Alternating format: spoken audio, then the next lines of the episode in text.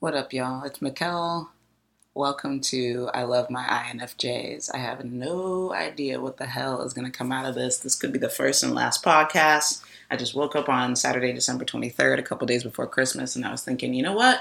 One of my coaches has started a podcast and he told me how shit was really easy and how the tech was really what was holding him back. And I was like, ah, you know what? A couple of people were saying maybe I should do a podcast and everyone's fucking podcasting and I was judging them for podcasting, but now I'm one of those people that I judge, such as the evolution of life. Um, I am an INFJ. I'm 35 and a half years old and I've been through a journey. And I love INFJs because I love myself and I love INFJs because we have a very uncommon and often isolating journey. And I really feel like it encapsulates and embodies the path of individuation and um, the path of individuation, excuse me, and self actualization. And so maybe that's a little bit of arrogance. And at the same time, I, you know, I think if there's nothing wrong with accessing a little bit of arrogance, but I don't even think INFJs can stay arrogant for long, at least not from a healthy place. So um, it's okay to toot your own horn from time to time.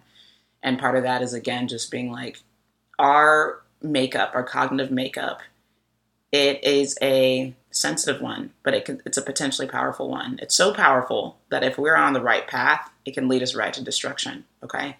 Um, but it's so amazing that once we find that sweet spot, we really start to learn more about how our brain works. We really start to be intentional about who we surround ourselves with and the the communities that we contribute to. We can be extremely, extremely powerful, right? Um, one barrier of entry to this podcast is more often than not, I'm going to assume that you know about the cognitive functions. Okay. So if you have more of a base level understanding of Myers Briggs, this may not be the place for you. At the very least, you want to read about the cognitive functions. So that would be a deeper aspect of Myers Briggs. Um, well, it's more popularly known as Myers Briggs, but type theory is what I, I like to call it, which is just like a theory about type and and the cognitive functions and how they combine to create different cognitive preferences and perspectives for the 16 types. Um, but I love my INFJs because we are unique. We're not the rarest type anymore, but we don't need the rarity status to feel um, powerful and affirmed. However, we are one of the rarest types in that, um, you know, even though I think ENTJs are the rarest now and we're like the fourth rarest or third rarest, I actually can't remember. But having introverted intuition as your top cognitive function, it's still a mind fuck. It's still really difficult. Um, and for that reason, it's very hard for us to find support and safety that we need. And I feel I have empathy for that. Um, and I want to talk about it because, you know, I'm a Reddit lurker and I see a lot of posts about INFJ hating themselves and this what these well-meaning albeit misguided posts about how to connect with people and why we're not feeling understood and how the fuck do I navigate school and work and managing my body like being an INFJ is so wild, y'all. it's just wild. Like sometimes I sit in the corner of my, my house and I just I fucking laugh because I think people are really quick to be dismissive about it. And sure, we're often adults. Maybe if you're younger, shout out to you but, you know, we're often adults and it's really easy to be dismissive and be like, well, buck up. Everyone has this misunderstood narrative. Everyone struggles through life. I think it's different for INFJs. And I will go to my grave saying that. It's not one of those things where, you know, it's like the, the grievance or victim Olympics and I'm trying to get that award. But from what I've seen and experienced, and I've had quite a bit of weird experiences in the um, external world, we are uniquely challenged in that we see the world in this really unique way, but it's super subjective and it's abstract.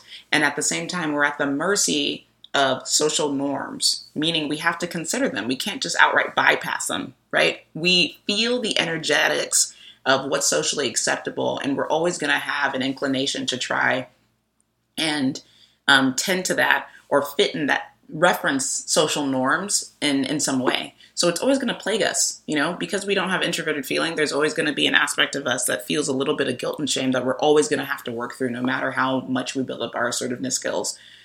And that drains energy. That can cause confusion. And if we ain't eating, if we haven't eaten, then that's going to fuck us up even more. And so we have this drive to create and transform and actualize our purpose. And at the same time, we got to consider the people. We got to consider the environment. We're at the mercy of the environment. And more often than not, even though I feel like most people were neglected in childhood because most people shouldn't be parents, because we have this unique world and vision and way of seeing things, even with well meaning parents, we may not have gotten what we needed just because they didn't know how to give it to us. And that sucks. And I think that should be validated. That fucking sucks. You know, we don't have extroverted thinking. We can't just pinpoint what we need to do to create immediate, consistent results.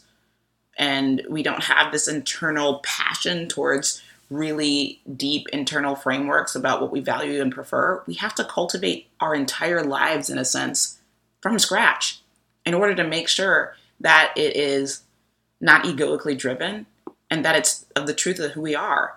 If we aren't continuing on this path, it's really easy for us to completely morph ourselves as a copycat of another person. Again, for better or for worse. There's this delicacy and sensitivity to the INFJ makeup that we have to learn learn to wield with power and honesty and discernment. It's not an easy path. And so I feel for my INFJs. I love for my, I love my INFJs. And that's why, you know, with my clients, because I am a mental health coach, um, a life coach, you know, when I have INFJ clients, I'm patient as fuck because you have to work through all of those things in your psyche again and again and again and again. Um, I think maybe I'll do a podcast about um, common feedback that we get as INFJs and what the truth is because there's a lot of information self help wise out there that works for most people and doesn't work for us. So again, I feel for y'all.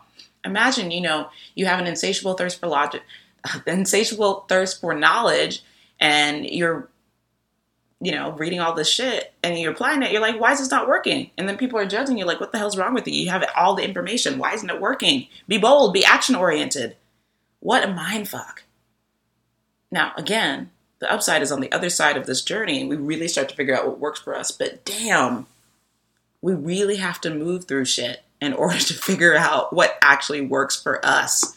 And again, people can be dismissive and say everyone has to do that, not to the extent that INFJs do. I promise you.